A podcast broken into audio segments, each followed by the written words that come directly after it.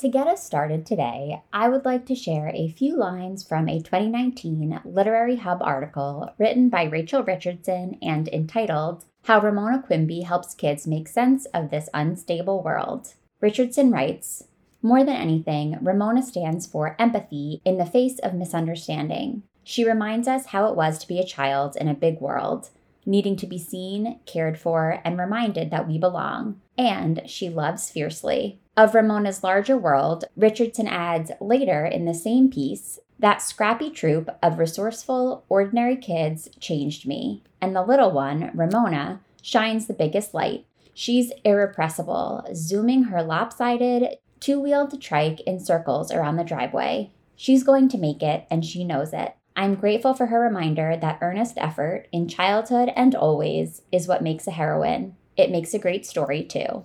I could not have said it better myself, but my guest and I fangirl about these and other elements of Ramona Quimby's character on episode 253. More than five years into the podcast, we finally have the opportunity to discuss Ramona the Pest by the great Beverly Cleary. The book was published in 1968 and gives readers a front row seat to the thoughts and feelings of kindergartner Ramona, who is an incredibly real and relatable child. Ramona the Pest is a beloved title and has been requested by so many of you since the podcast began.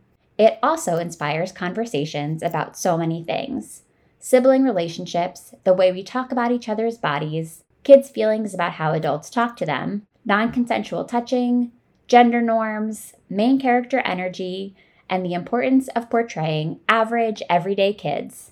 My guest and I also share our favorite Ramonaisms and admire our main characters' independent thinking, self awareness, and agency. In a twist I bet you didn't see coming, my guest even brings in her personal experience with the Real Housewives franchise to draw parallels to Ramona's life. Ramona Quimby really is a girl for all times. We have a very fun, very interesting guest on the show for you today. After graduating from Canada's McGill University, Kara Alloway was hired by Condé Nast's Allure magazine in Los Angeles.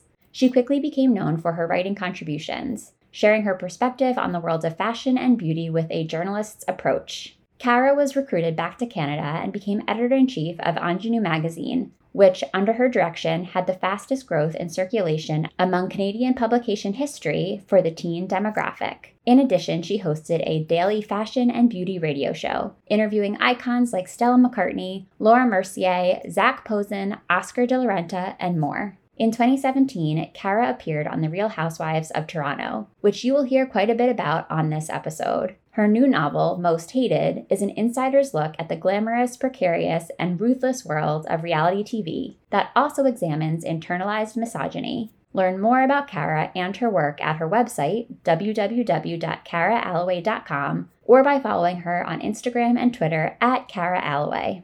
Instagram is my home base for lots of fun behind the scenes and podcast news. So if you like what you hear today, be sure you're following me there. Instagram is a fantastic place to spread the word as well. If you feel so inspired, please take a screenshot of this episode now and post it to your Instagram story. Don't forget to tag me so I can see it and share. You can also find SSR on Twitter at SSRPod and on Facebook when you search the SSR Podcast or the SSR Book Club. Did you know that SSR is an independent podcast? This means that I operate as a one woman show, managing everything from scheduling guest interviews and researching for recordings to editing episodes and handling all things marketing. If this sounds like a lot of work, it's because it is, and I do it without the financial support of a larger organization. SSR's Patreon supporters have played a huge role in making all of this possible, but I am always seeking more podcast fans who want to join that community and help me keep the show going strong. For less than the cost of a nice cup of coffee, you can show your support for the podcast and get lots of fun rewards in return, including newsletters, bonus episodes, and more. Learn more and jump into our community and maybe even our exclusive book club at www.patreon.com slash ssrpodcast or by going to www.ssrpodcast.com and clicking support at the top of the page. I have shouted out my love for Inkwell threads on the podcast before, and I am about to do it again. My friends at Inkwell recently released a new summer line, and I pretty much want to buy every item. Everything I've purchased from Inkwell in the past has been high quality and has quickly become one of my most worn pieces of clothing. Plus, you can get 20% off all Inkwell Threads purchases when you use code SSRPOD at checkout. Shop the whole collection at www.inkwellthreads.com slash ssrpod and be sure to use code SSRPOD to get 20% off. Now let's go to the show. Welcome to the SSR Podcast. You may recognize SSR as an elementary school era abbreviation for silent sustained reading, but if you don't, that's okay. What it stands for here is Shit She Read. Each week, we'll crack the binding on an old school read written for kids or teens and talk about it from a kind of grown up perspective. We'll obsess over heartthrobs, relive the frustrations of middle school, and say an occasional WTF to a beloved author. If we haven't met yet, I'm your host, Alli Hoff Kosik, freelance writer, lifelong bookworm, and lover of anything covered in rainbow sprinkles. So find your favorite reading spot and a glass of wine. We're about to revisit some literary throwbacks right here on the SSR podcast.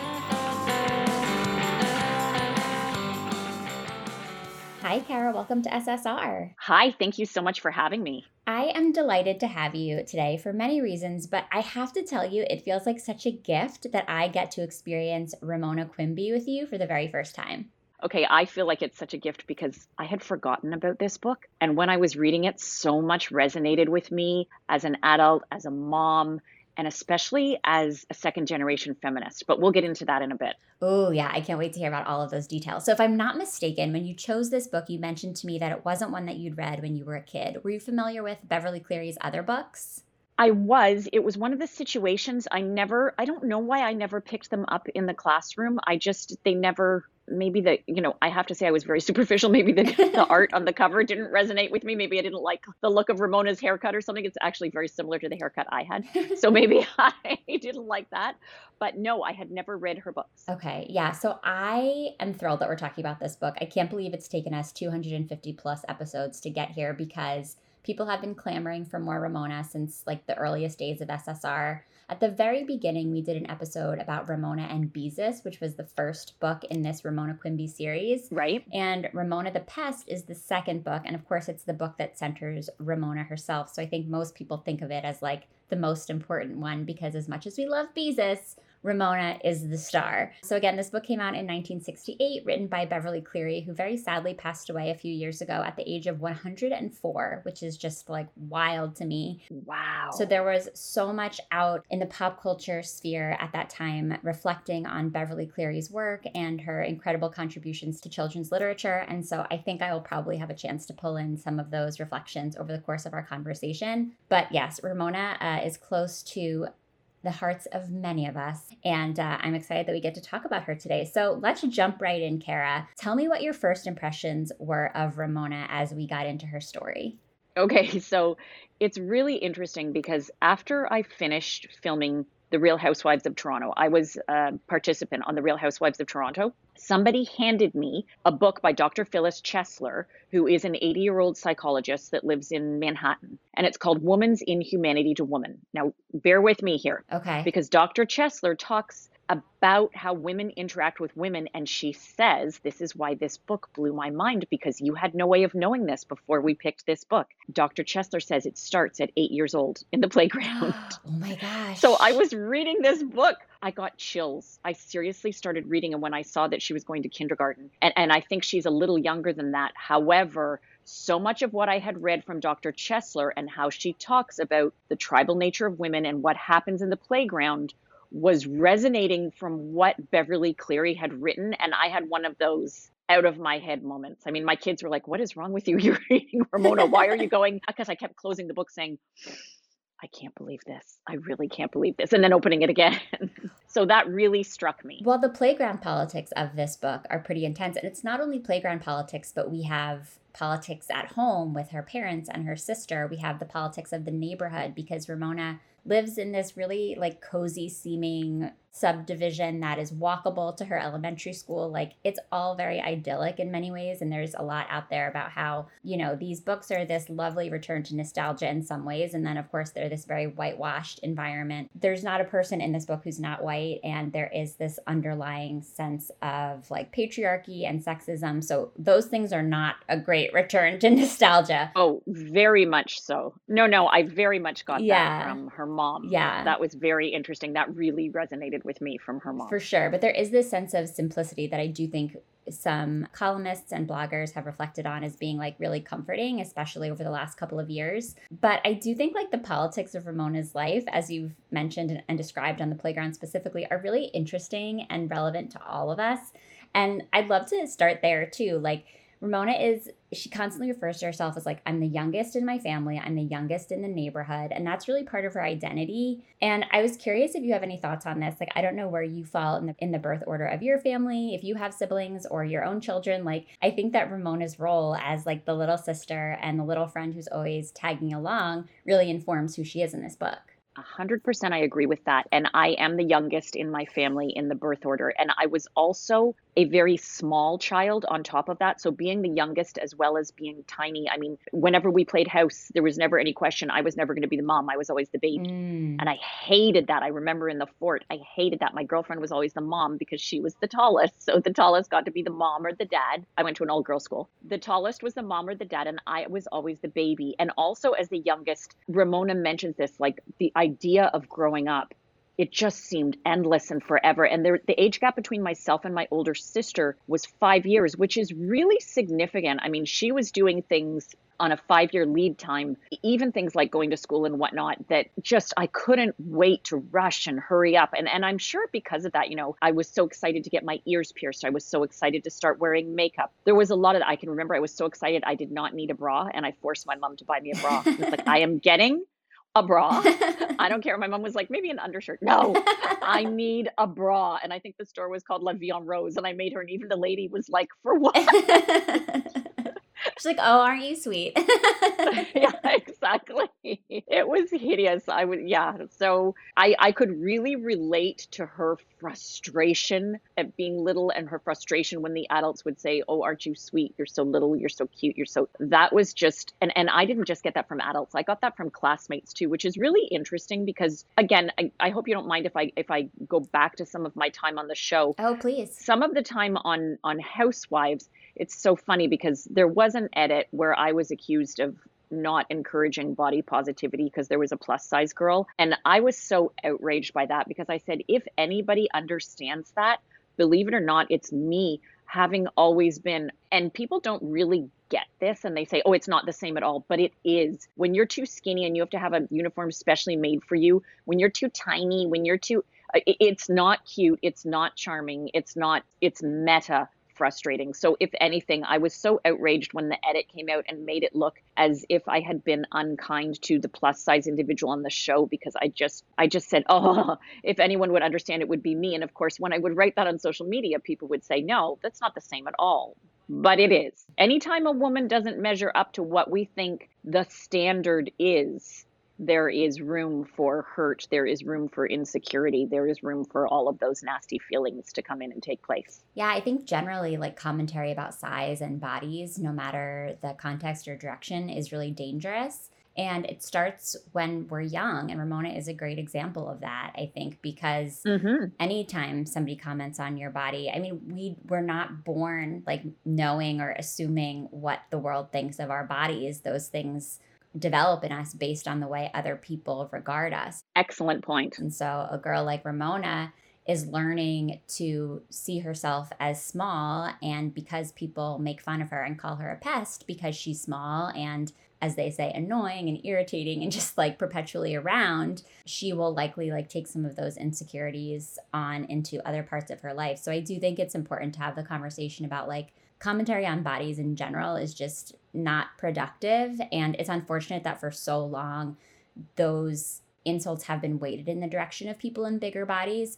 But it is important to just, I think, like set the standard that, like, let's just like not talk about bodies. And here in 1968, when this book was written, a huge part of Ramona's identity is her size and not just her stature, but the fact that like she's younger and annoying.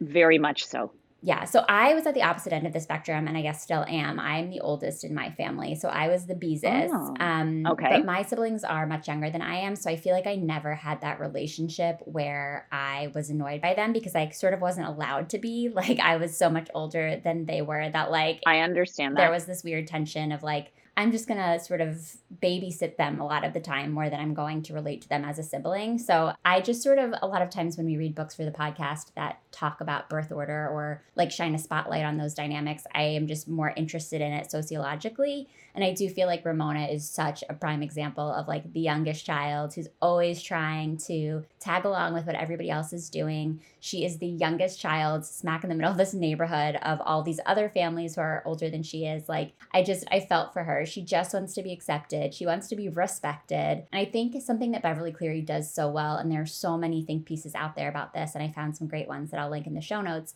Beverly Cleary is so amazing at showing readers what the world looks like from a kid's perspective. And so much of that is like the way that adults talk about you. And you kind of referred to this earlier, Kara, the sense that, like, yes, adults are always making comments about how, like, oh, you know, you're growing up so fast, or like, oh, you're just tired. Just kind of like explaining to you how you feel and how you are.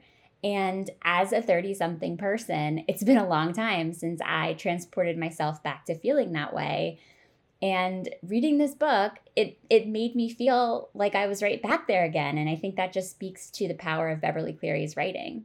She did a phenomenal job of that. Absolutely. There was nothing worse when I was little than my mom saying, You're tired, you need a nap. Mm. It just took all the control, like what you said. And Beverly Cleary does a great job because, again, I mean, can I tell you, I was teary eyed when I was reading this book for a bevy of reasons. But, you know, when I, she does such a great job of capturing that and of someone else almost the, the idea now that we hear a lot about invalidating the feelings and it starts with ramona when she's just this age and entering kindergarten and i felt her frustration and i remembered that frustration and she did such a great job of capturing it and then I have three boys, and it's so fascinating to me when I have girlfriends who have the eldest is a girl and then the youngest is a boy, and they say, Oh, it's just a boy thing. And it makes me pull my hair out, and I say, No, it's not. Birth order is so much more a factor than gender. It's all about the birth order. I'm curious to know the age difference between yourself and your siblings. Uh, yeah, so my next youngest sibling is six years younger than I am.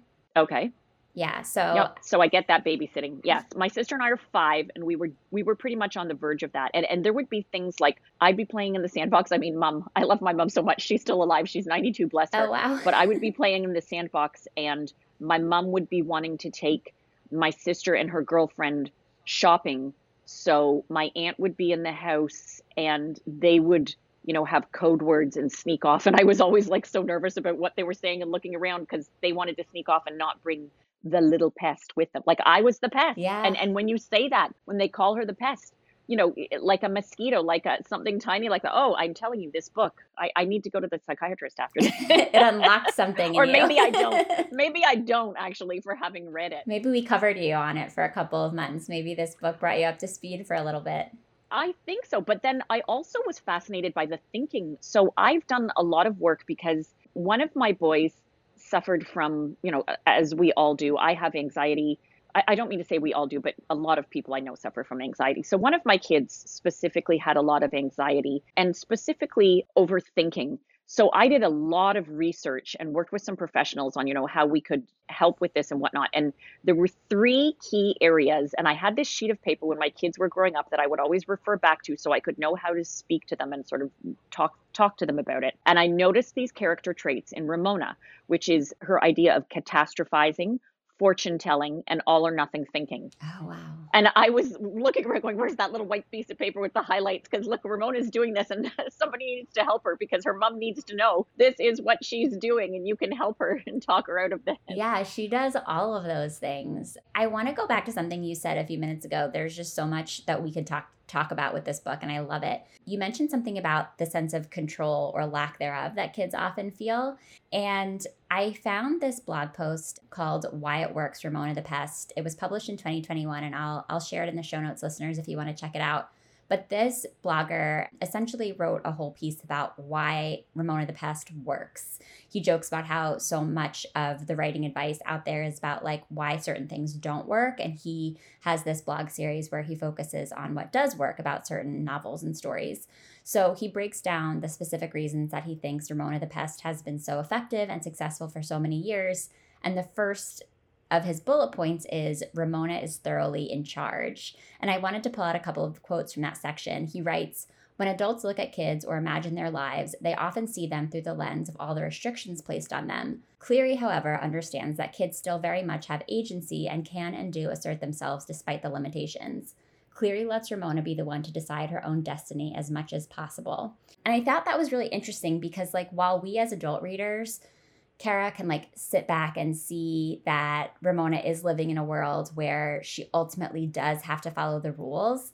A kid reading this book probably sees that Ramona is taking control of a lot of her own destiny. Like, and I think that's often how it feels to be a kid, especially a younger kid. Like Ramona is in kindergarten, and there does come a time, of course, when you get that frustration of like always butting up against somebody else's rules. Sure. But I think there's an imagination when you're a kindergartner where you do feel like you're in charge of your own destiny. And even if you do sometimes meet obstacles, you have agency. And I think Ramona, through a lot of this book, does seem to feel confident in her agency, even if we as grown up readers know that, like, there are more restrictions around her than she realizes. Right. And I think that's why Ramona's going to be okay. Yeah. Honestly and truthfully, I mean, like I said, coming through with a child that had anxiety, I had to impart that on him because a lot of anxiety stems from that feeling of lack of control. And and Ramona does. She makes her own decisions and they might not be decisions that are the best decisions when she chooses to, you know, she says, No, I can't resist pulling Susan's boing. I, I'm not going to be able yeah. to do that. I love that so much. I just said, This girl is fabulous. She makes these decisions and she takes control, and maybe it's not the most favorable, but it's her decision. Mm. And I think that that is what when I read that and I saw that she did that, I said, okay, she's she, this girl's going to be okay. And part of the therapy I went through with my son that had anxiety was that sort of idea that like he had a feeling that he had no control. He was not I call my other two, my eldest and my youngest, are cornflake kids, just in the sense of I could pick up any parenting book and they would fall under category A, B, C, D. But the middle one, the middle one, was very different. And he did not take to sitting in a classroom and following the rules and lining up and all of those archaic school practices that maybe some schools don't do anymore, but they still have to in order to teach and whatnot, do still have to do some of them. And he was just so not into that. Now, at the same time, he was my most passionate child. I could get in the car after school to pick them up and number one and number three would be like hey how are you? And you know off to their own thing. He would stop and stare at me in the rearview mirror and go what happened? You're not feeling okay. And he's still that way. And i see that in ramona. I think that she is not overly sensitive in a negative way. I think she's very much in touch with her environment which you can't teach that. You really can't. That's a gift. I'm married to a middle of three boys, so I would imagine that you and my mother in law probably hmm. have a lot to talk about. probably. but yeah, I think I, I agree with everything that you said. I mean, I think Ramona, I think Ramona is very in touch with her environment. And I think she, whether she would be able to use this word or not, like I think she has a lot of empathy and she doesn't necessarily mm-hmm. always agree with the people around her. Often, in fact, she doesn't. Like she doesn't think that it's okay that she shouldn't be allowed to pull Susan's hair. She doesn't think right. that it should be okay that she has to wear old boots when she, when she wants to wear shiny red ones like the other girls. But she does figure out how to like sort of like, okay, well, that's just how it is. Like there's empathy there. And I also think one of the really cool things about Ramona, and to your point about like Ramona's going to be okay, is Ramona has this self awareness that I think is really rare in kids and adults. Like, I always joke that I think this world would be a much better place if we all could be more self aware. I think that's my biggest pet peeve is when people lack self awareness. Same. Oh my goodness, it's you and I could be so friends. Annoying. Absolutely same. It's so annoying. and so to see this kindergartner understand that she's not perfect. Like she at times in this book is like I'm going to throw a fit right now. Like I know that that's the only way to get my way even though I know that I'm not right. really supposed to throw a fit. Like she's able to to do that calculation in her head and to assess the situation and say like, well, like I'm going to do what I'm not supposed to do, but it's because I want to get my way. And she's self-aware about not being perfect, but she's she's always trying her best. And I found a quote from Beverly Cleary from a 2014 interview where she said of Ramona,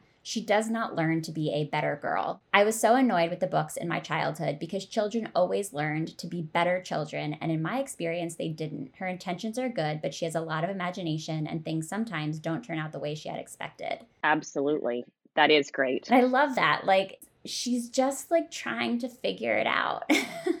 she absolutely is. And and let's get back to Dr. Phyllis Chesler's Woman's Inhumanity to Woman. Yeah, let's do it. Uh, Ramona is the two things that put her at risk in the playground. And and I, I want to read more. I want to see her growing up because I mean I, I was joking with my husband at dinner the other night and I said, I want to write Ramona now. Like where is Ramona now? Is she a graphic designer in New York City? And who is she dating and what were her love interests? But getting back to, to what Dr. Phyllis Chesler said, Ramona is an independent thinker and she's a truth teller.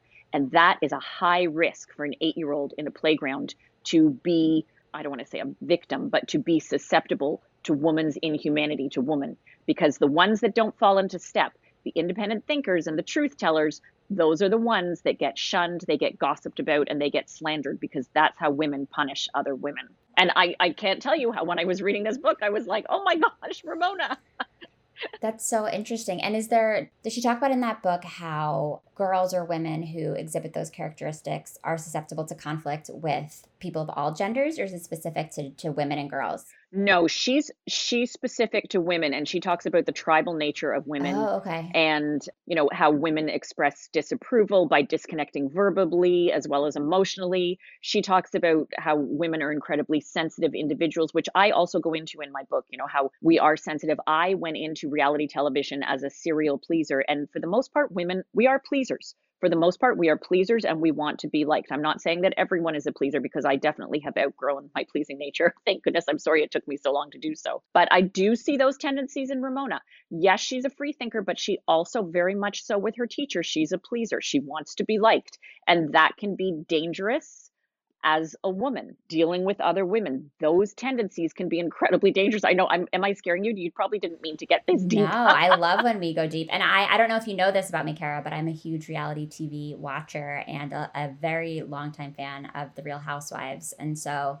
i'm i'm thinking in my head of like all of the situations in which this has happened. Right yes and and casting reality television you want the independent thinker you want the truth teller ramona has an incredibly high emotional intelligence which is how I was flagged when I did the psychological analysis hmm. for Housewives. They have you do this three hour test. And after the show wrapped, I asked if I could see mine. I called the firm that had done it because it was a firm that did it for corporations.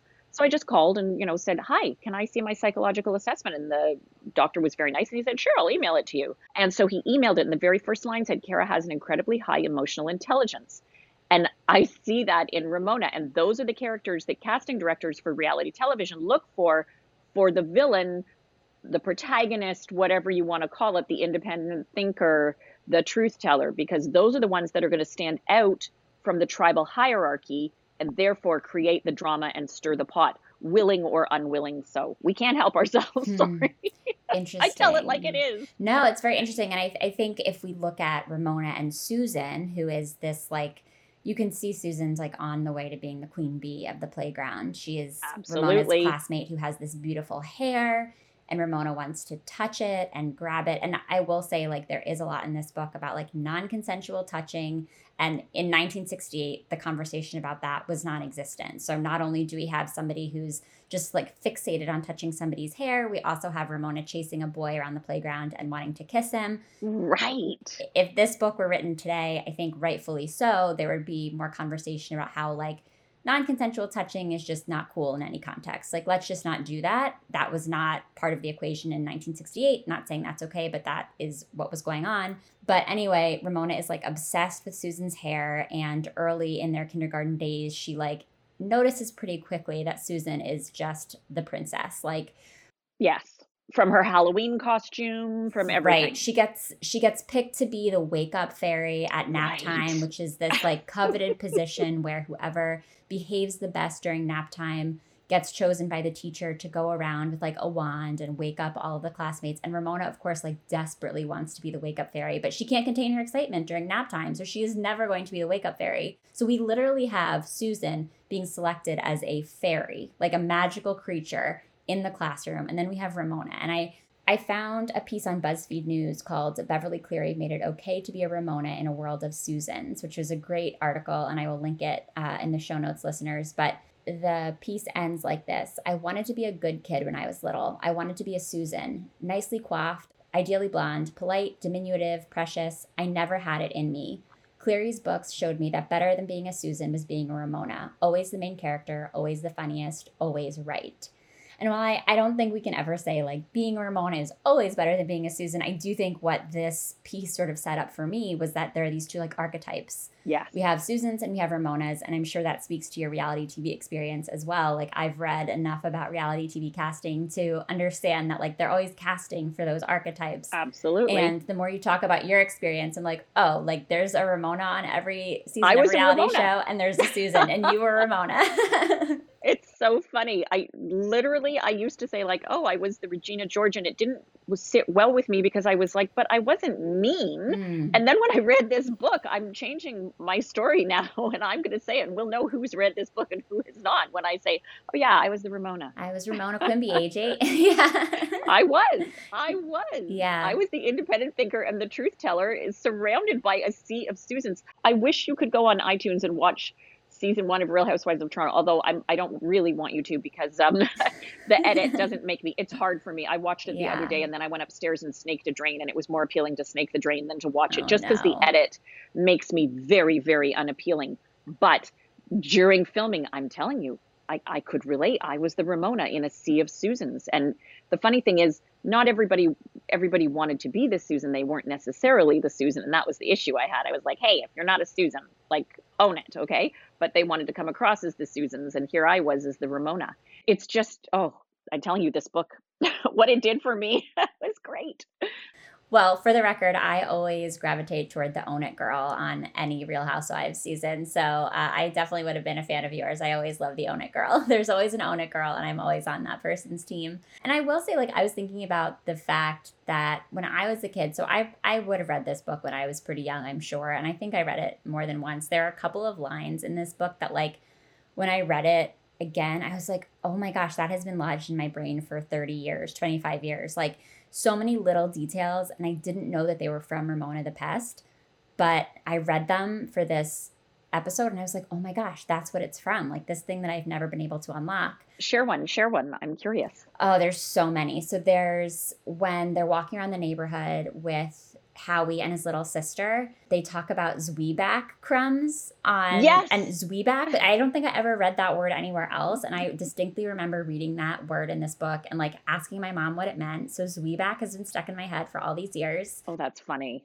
Dawn's Early Light has been stuck in my head for all these years. I love Dawn's Early Light because I am the classic one. If you know my kids, I am the classic one to get lyrics wrong. I remember um, The Wind Beneath My Wings. I always thought the first line was, You might have a beard to go unnoticed. and I never understood. I was like, Wait, why does she have a beard to go unnoticed? so I love Dawn's Early Light. I could relate to that so well. Dawn's Early Light, a Chevrolet the doll, and how she thought Chevrolet was just oh. like the most beautiful name you could ever give to a doll but so did I. And when I read that, I was thinking, why didn't I have a daughter and name her Chevrolet? It's a great name. yeah, there's all these people named Mercedes. Why aren't more people exactly. named Chevrolet? So yeah, there are all these little details that came back to me. And so I know that I read it when I was little, but I was trying to remember like I don't think I would have wanted to be a Susan. And I wonder how much of it is generational. Like I wonder if when this book came out in 1968, being a Ramona was maybe like more countercultural than it is now. I feel like as a kid in the 90s, it felt very clear to me that I was sort of supposed to want to be a Ramona. Right. And part of that maybe is because I was raised by feminists and that was more appealing to me. And of course, like Ramona is the protagonist of this book, but I'd read Beezus and Ramona. Like I knew who Beezus was and I'd read other books with Susans who were the protagonist. Mm-hmm. But it was very clear to me from a young age that I wanted to be Ramona. So I'm wondering if when this book first came out all those years ago, if like Ramona was a much different kind of protagonist than young readers, young girls in particular, were used to. Oh, I, I definitely would think so. I would definitely. I mean, you know, we can say she's more like the the Jo from Little Women, but I I just know when when I grew up, I mean, I had to sit still for hair braiding, and my mom would put pin curls in my hair and perfume them. My mom really wanted. My mom wanted a Susan, and she got a Ramona. but I think that definitely, you know, I think of. Uh, I mean, I'm going to date myself, but the girls in my class all looked to truly scrumptious, you know, as their fashion icons. Yeah. Yep. Uh, well, let's talk about some of the like specific sort of incidents of this book because we are talking about Ramona's entry into kindergarten and all of these funny things that happen. She's so excited to go. I wonder if you can relate to that, Kara, as you were saying, like you have an older sister and you always wanted to do what she was doing. And that's how that's how Ramona feels. Like she's waited all these years to be able to follow her older sister to kindergarten. And today is the day and nothing will stop her. And she's impatient. She is like, Mom, why can't we just get going? And I would say the first like Ramona ism that really happens. I mean, we have Dawn's Early Light where she misunderstands the words to the national national anthem. But the real like first incident is that when Ramona gets to class, her teacher, Miss Binney, who is this like young, cool teacher, tells her to just have a seat for the present.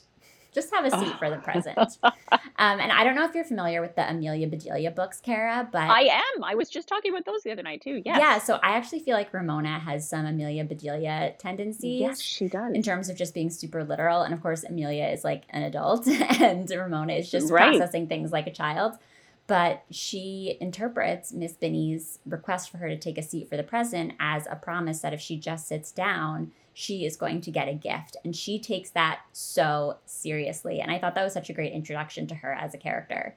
It really was into her personality and and everything. No, it was I love that yeah, she's like, I will sit here. She's like, all of you idiots getting up, walking around, like playing this gray duck game. Oh, that was the other thing I remembered the game Gray Duck. I never played Gray Duck in my whole life. I played a version of it, I'm sure, but I'd never played the version that was like called Gray Duck but that came back to me. No, we played Duck Duck Goose. Yes, totally. Ours was called Duck Duck Goose. Yeah, yes. Duck Duck Goose, but Gray Duck was what it was called in this book, and that came back to me with the well. mush pot. Mm-hmm. Mm-hmm. I had never heard that before either. That was interesting. Yeah, all these like sort of twists on familiar things. Um, and she's like, yeah, if you if you idiots all want to go play Gray Duck, that's cool. But like, I'm gonna sit here and wait for the present. And it's funny because now as an adult who's older than Miss Binney probably, I couldn't help but feel for Miss Binney, who was like, this is potentially her first ever day of teaching, and she is already like speaking out of turn, and her students are already misunderstanding her. And I could just feel how frazzled she must have been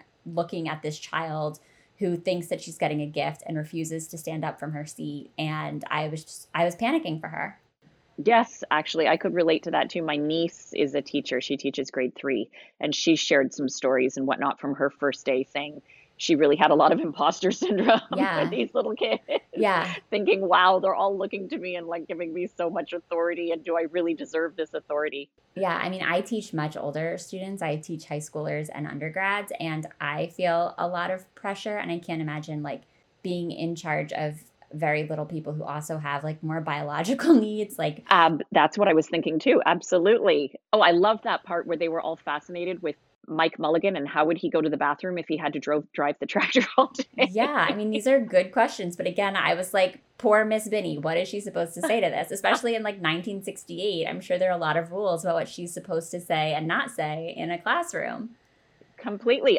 my son was a camp counselor and he was in charge of the little kid, like the entry level kids to camp who would have been six years old and they would not stop. They were little boys, and they would not stop asking him where babies came from. Oh, and he no. said, "Mom," I was like, "Oh my gosh, I'm, what do I say?" So he said, "I finally said he said I had to like say to the parents after if they ask like where babies come from, this is what I said." He finally told them, "Baby Gap. Your parents go to Baby Gap and pick one out."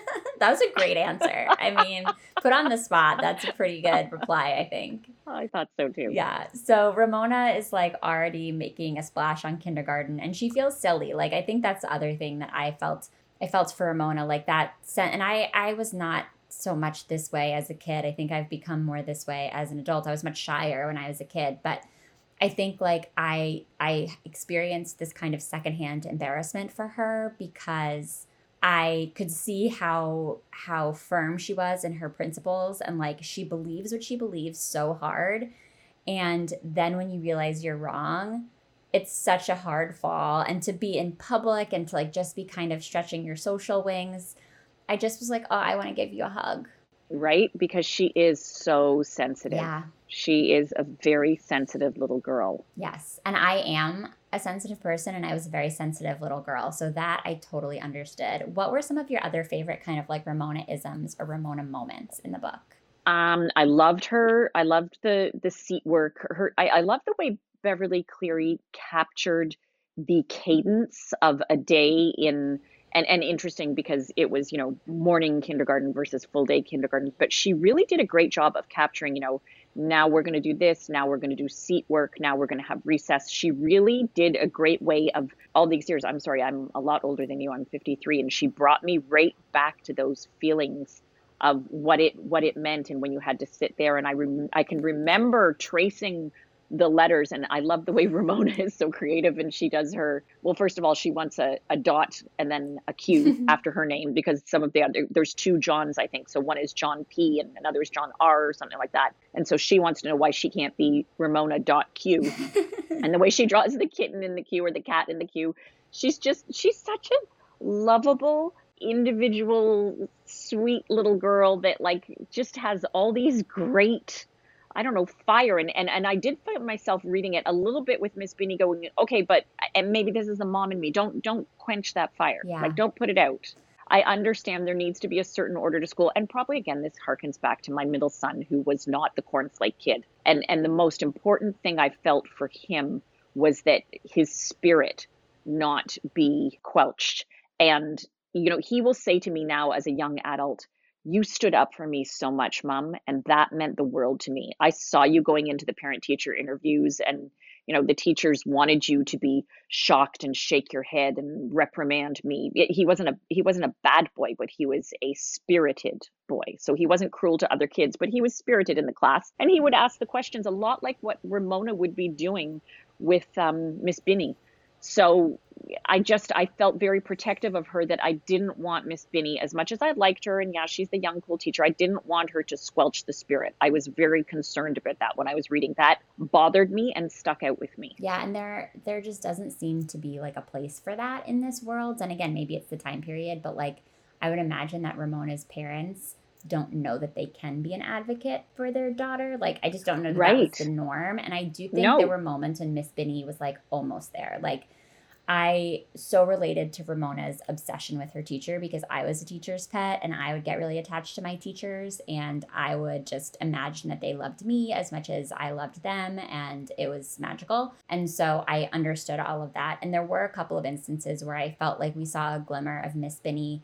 giving Ramona the respect that she so desperately wanted from adults and even from other kids. Like I think so much of Ramona's frustration in this book is just wanting to be seen and wanting to be appreciated for who she is. Absolutely. And while Miss Binney does ultimately usually like come down on the side of the rules and like wanting to teach Ramona the way that she's supposed to teach all of these kids, there are like moments when we kind of see her appreciating Ramona's creativity and she at least like doesn't make fun of Ramona the way other people do. And like that's the dynamic she's used to with other kids. So Right. We almost get there with Miss Binney, but then yes, to your point, like she usually falls back on like the rules and what like conformity looks like. Yes. Which again, we have to take into consideration school in 1968 versus school today. Yeah. Yeah, for sure. Very different, very different environments. I mean, back then, I'm sure they were still doing rote and whatnot. So that's a. I'll, I'll give Miss Binney a break for that. but I was go. I, it made me insane that she was willing to leave the boots in the mud. Yeah. I can't tell you how much that bothered me. And I loved Henry and if I was to write Ramona as an adult, I think that maybe Henry would be like a Colin Firth type person who is in Manhattan, who's an accountant, and she meets up with him again. oh, I love and maybe that. she falls in love with him again because I just love the fact that he went oh, and went back and got the boots. Thank you for getting the boots, Henry. Yes, we needed somebody to get the boots, especially because they were new. And you talked a little bit about sexism and and Ramona's mom, and I'm wondering if you were referring to the boot situation because there's a whole chapter about a rainy day when Ramona has to wear these old boots that are hand me downs from Howie, her neighbor. And much is made of the fact that like boys wear brown boots and girls have to wear shiny red boots. And so she's feeling really insecure about having to wear not only old hand me down boots when she wishes that she could have new boots like the other girls, but these are just like, as far as she can tell, fundamentally not shoes meant for girls. And so, yes, we do have this like very old school separation between what's appropriate for boys, what's appropriate for girls. And I want to emphasize this is like a very heteronormative context because it is 1968. Yes. And this conversation, Absolutely. as a result, has been very heteronormative. Mm-hmm. And I I just thought that was interesting. And of course, like Beverly Cleary is representing on the page what she saw around her. And I'm sure at that time, like girls did wear shiny red boots only. And to wear brown, muddy boots as a girl would have been horrible. But it is amazing to read that in 2023 and realize like, wow, people were really put into these binaries and there was no wiggle room whatsoever. Absolutely. No, I really felt that too. And also, what I appreciated, though, I will say this was her mother going pattern shopping for a dress pattern really resonated with me. And, and then the dad coming home and the dad sort of being the reprimanding serious type that when the mother would say ramona stop doing something ramona didn't listen but when her dad did she knew she had to listen. And probably because our household my husband and i decided we were going to co-parent there wasn't going to be dad is the heavy hand and mom is this. And if anything if you talk to my kids they said mom we were more scared when you were upset than dad. Because we knew if you were upset it was like uh-oh. Yeah. Now we've really done it. But so what i did appreciate about beverly cleary was the way the economic situation was presented, I mean, her mom was very sensible, saying, "Look, we can't afford new red boots, so get over it." And and her mom was making. She wasn't going to the finest dress shop. She was making her dresses from patterns. I actually really appreciated that, to tell you the truth. It resonated. There were a couple other instances she did that Beverly Cleary did a good job of just sort of suggesting, hey, Ramona is every girl's girl. She's not some highfalutin. Whereas I really felt like Susan came from a different household. I don't know, maybe because she was dropped off at school yeah. in her special costume and her hair. Yes, her hair being perfectly done. I remember there being a lot of commentary around Beverly Cleary's death about the way she portrayed middle class, lower middle class kids and how that was so important. Yes. And like, these kids of Click Cat Street were Clitclat Street. I I don't think I'm saying that right, but these kids of Ramona's neighborhood are just like normal everyday kids whose parents are couponing and making dresses yes. from patterns and sometimes they have to go to work and so their kids have to walk themselves to school which you know in 2023 feels right and they're replacing they're replacing the cords on their waffle makers right. i love that yeah i mean i think so much up until this point at least what i've read sort of in the scholarship about kidlit until 1968 like so many stories until this time were about kids that were magical or were exceptional mm-hmm. in some mm-hmm. way like they were royalty or something and yeah, here we just have like a bunch of kids who hang out together in the neighborhood and they're figuring it out alongside their parents who are figuring it out. And like, again, as a 30 something, I realize that I'm probably the same age as the parents in this book.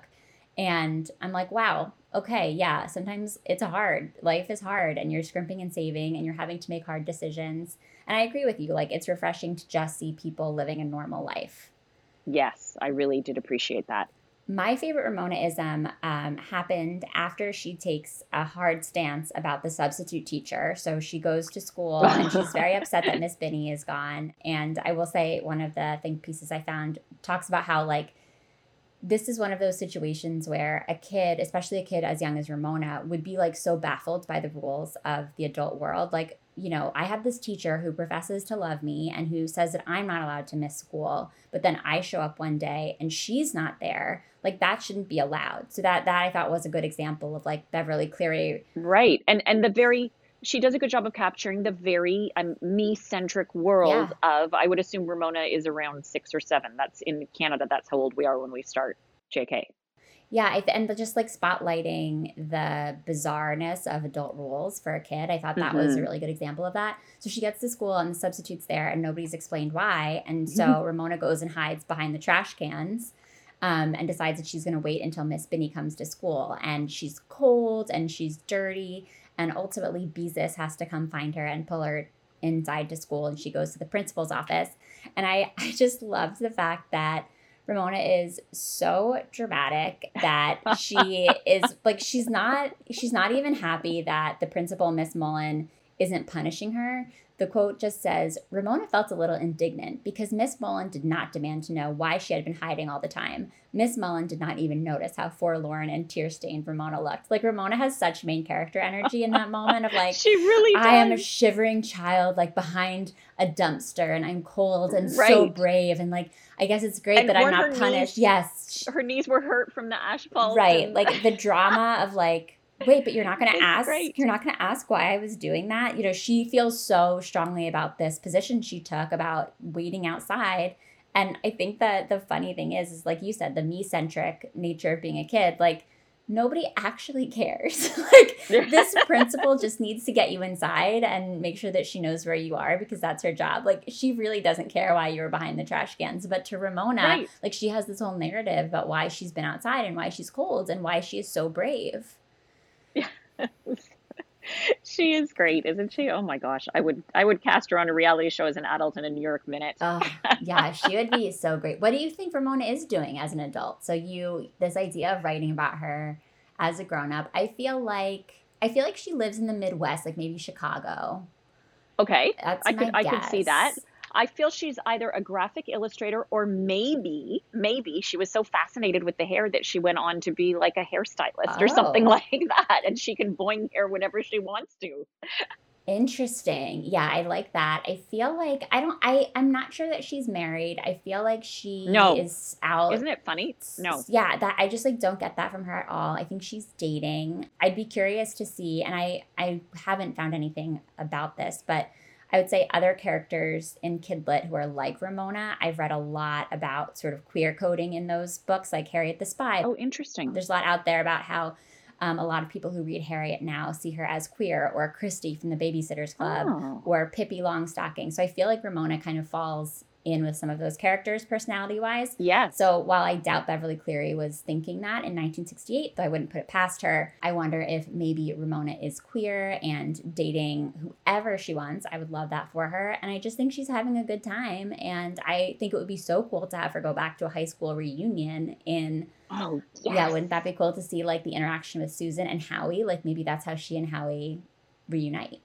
Oh, maybe that is how they get together. Howie oh, or oh, Henry. I guess you said Henry. Henry. I like her with Henry. Yeah. But still, Howie, I feel like Howie would be her. I feel like they grow apart a little and then they become best friends. And maybe Howie secretly wants to be with her and, and he she's the love of his life from his childhood. Yeah, I can see Howie pining after her. But he always, I love the the whole notion of like the kids having these relationships that are mediated by adults. Like Howie, yes. Howie lives in the neighborhood, and you can tell that Howie's mom and Ramona's mom are really good friends. And there are all these moments where they're like, "Why don't you two play?" And they don't really want to play. Like these kids don't actually want to play together, and that is so real. Like I so remember that as a kid, just having these relationships with kids that I didn't really want to hang out with that were one hundred. But the moms yeah. were friends, right? And that dictated your friends. It's so true. And then you know, it's it's interesting because my youngest has graduated high school, and I really do sense the void of fortunately i just had lunch the other day with some of the high school moms who i have been missing terribly.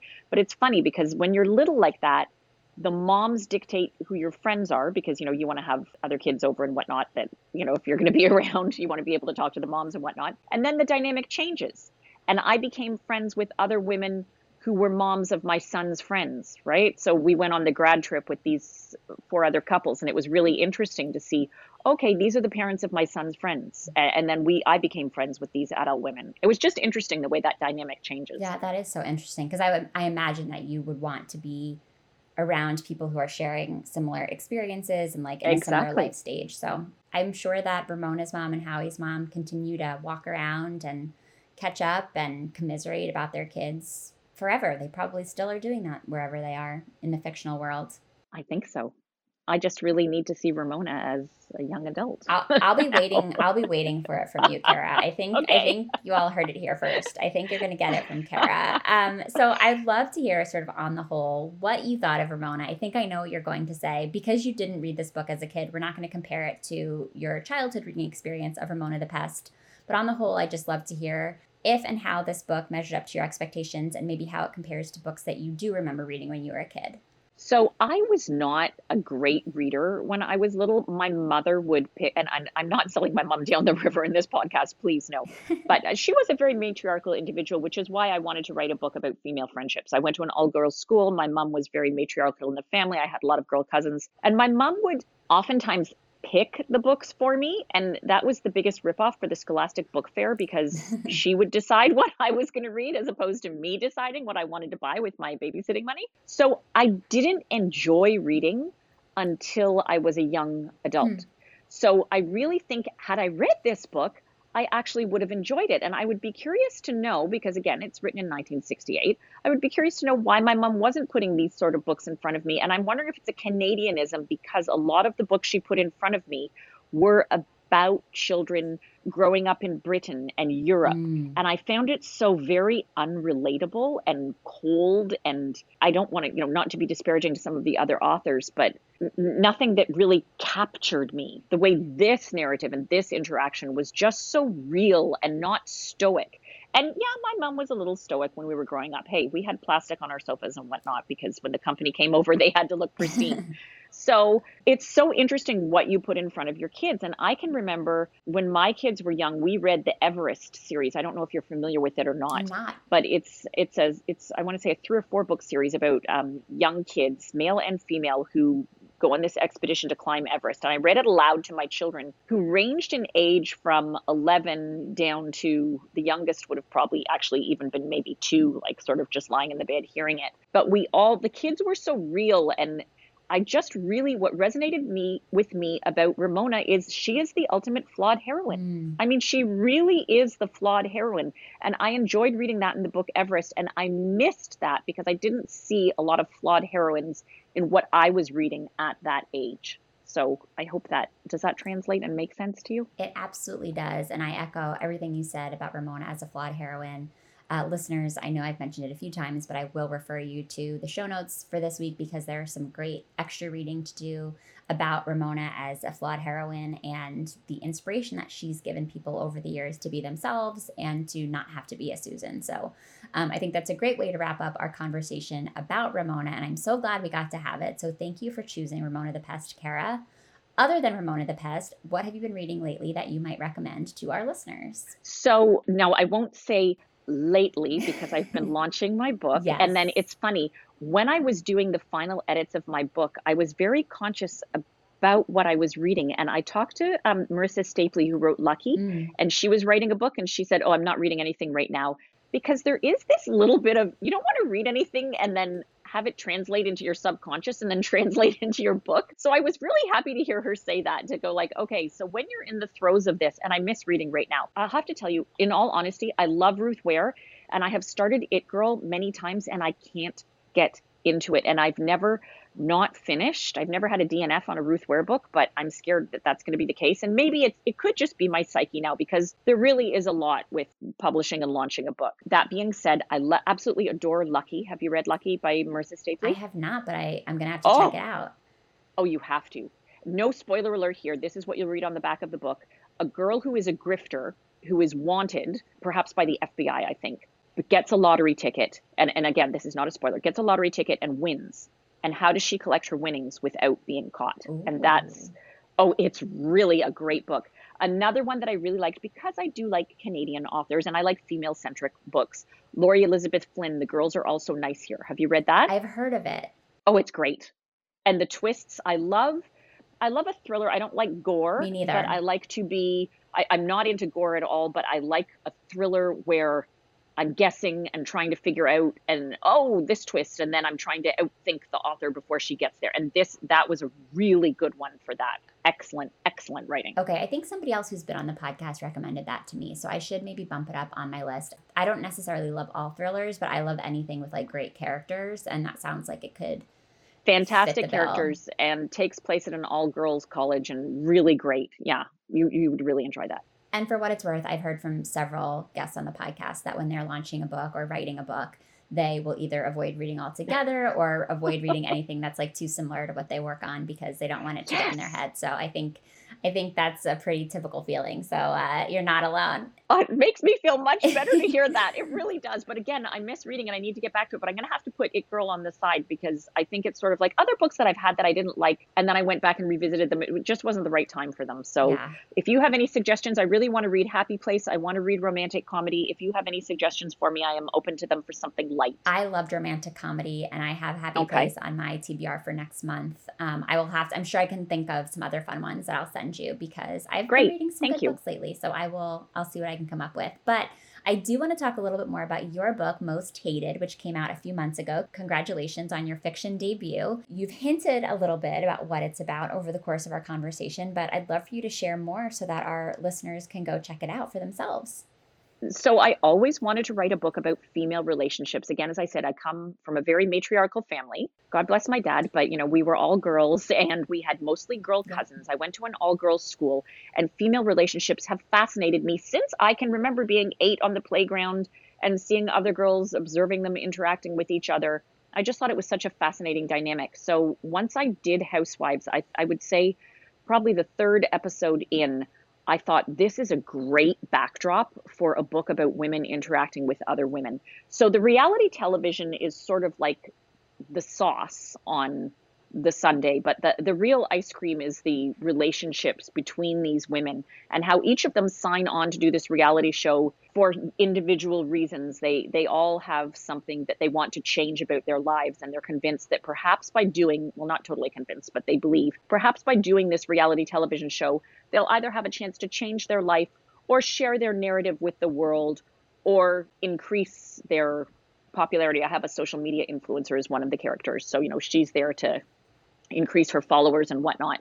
Yeah, one of the one of the characters is married to a football superstar because I, I had the privilege of being involved in a it was really just like a support group sort of of women who were married to superstar athletes and and what I learned from that group I found so fascinating that I knew one character had to be married to a superstar athlete because we only get a very small sliver of that picture in what the media covers about these people and it, it, it was fascinating. So the other character I was always intrigued by women who were married to men who had been involved in Me Too incidents, mm. um, accused of sexual misconduct, because we hear from the victims as we should first and foremost, and oftentimes we hear from the men. And I'm thinking, you know, Matt Lauer, Harvey Weinstein, we hear from the men, but we don't always hear from the wives. And I was always so curious, you know, what about Annette Lauer? What about Georgina Mosbacher? Like, or not Mosbacher, Georgina Chapman. I'm really fascinated to hear their stories. So one of the characters is a girl who grew up a Park Avenue princess and a young actress she marries an older, wealthy British aristocrat. And he, while they're living in England, he's accused of a Me Too incident, a couple of them. And she gets divorced and moves back to America to repatriate herself. And she wants a chance to share her narrative. And, you know, the world has already made up their minds about who she is. And her cousin convinces her, do this reality show and share your narrative. She's also trying to win back her daughter, who she left over in England. So she has a lot of compelling reasons. And it's just really a story of women interacting with women some women treating each other not so nicely, women what they will do to get ahead, and just a whole female centric tabloid culture, women maneuvering through their landscape i would say. It's very it's light and funny and fun but there are layers and some of the layers the characterization was informed by what i experienced as a reality participant and then i went on to produce reality television. So some of it was informed by that and some of it was very much informed by dr phyllis chesler's book women's inhumanity to women because wow, that book should be required reading for every 16 year old girl. She spends seven pages at the beginning of this book apologizing for writing it, which I thought here is a well established psychologist who is so scared of the sisterhood and the retaliation. And she does say, look, I love women and I love men. I am a second generation feminist. This is friendly fire and it must be discussed. Yeah. And she does a great job of dissecting it and going through it. So some of that informed my characterization as well. Well, I'm going to add that book to my reading list as well. And of course, yours. So I will say, listeners, uh, Kara was kind enough to send me a copy of Most Hated. And I usually like to hold off on reading a guest's book until after I have the chance to talk to them, just because I feel like it informs my reading experience so much. So I've been hanging on to my copy of Most Hated, especially knowing that it would be perfect for summer and maybe for a vacation. And I knew as soon as you sent it to me and shared more about the book that it it's like, I mean, listeners will know because I love books that are rich with character and I love reading about pop culture and reality TV and just the way that we are portraying social media in fiction is fascinating to me. So it has my name all over it and I cannot wait to read it especially now that we have had the chance to chat and I just really appreciate you spending this time with me. I am so happy to be here. I'm going to share a fun fact with you. I just got a notice the other day that Most Hated is being used to teach a course called Sociology and the Cult of Sociology at a college cool. in Scarborough in England. I know. I went, "Are you kidding me?" And I wanted to reach out to the professor and go like, "This is the neatest thing in the world and if you want me to pop in on a Zoom, absolutely I will." I hope they let you. That's so cool. Yeah. I guess those are the things you just you never see coming when you write a fiction Ever. book, but that's really cool. No. That's really cool. well, listeners, make sure you check out Most Hated. I think we're running a giveaway this week, so check that out. And uh, Kara, I've loved spending this time with you, so thank you. Thank you for having me very much. SSR is part of the Frolic Podcast Network. Find more podcasts you'll love at frolic.media slash podcasts. Thanks so much for listening to the SSR Podcast. Check out our website at www.ssrpodcast.com for show notes and other information. And be sure to connect with us on social media for updates on upcoming episodes, behind the scenes inside scoop, and some good old fashioned book talk. Find us at SSR Pod on Instagram and Twitter, and search SSR Podcast on Facebook to join the group. To reach out directly, you can send me an email at hellossrpod at gmail.com. If you're loving the show, it would mean so much if you could subscribe, leave a five star review, and share your thoughts with a comment. And don't forget to tell your friends too. In the meantime, happy reading. I'll see you next time on the SSR Podcast.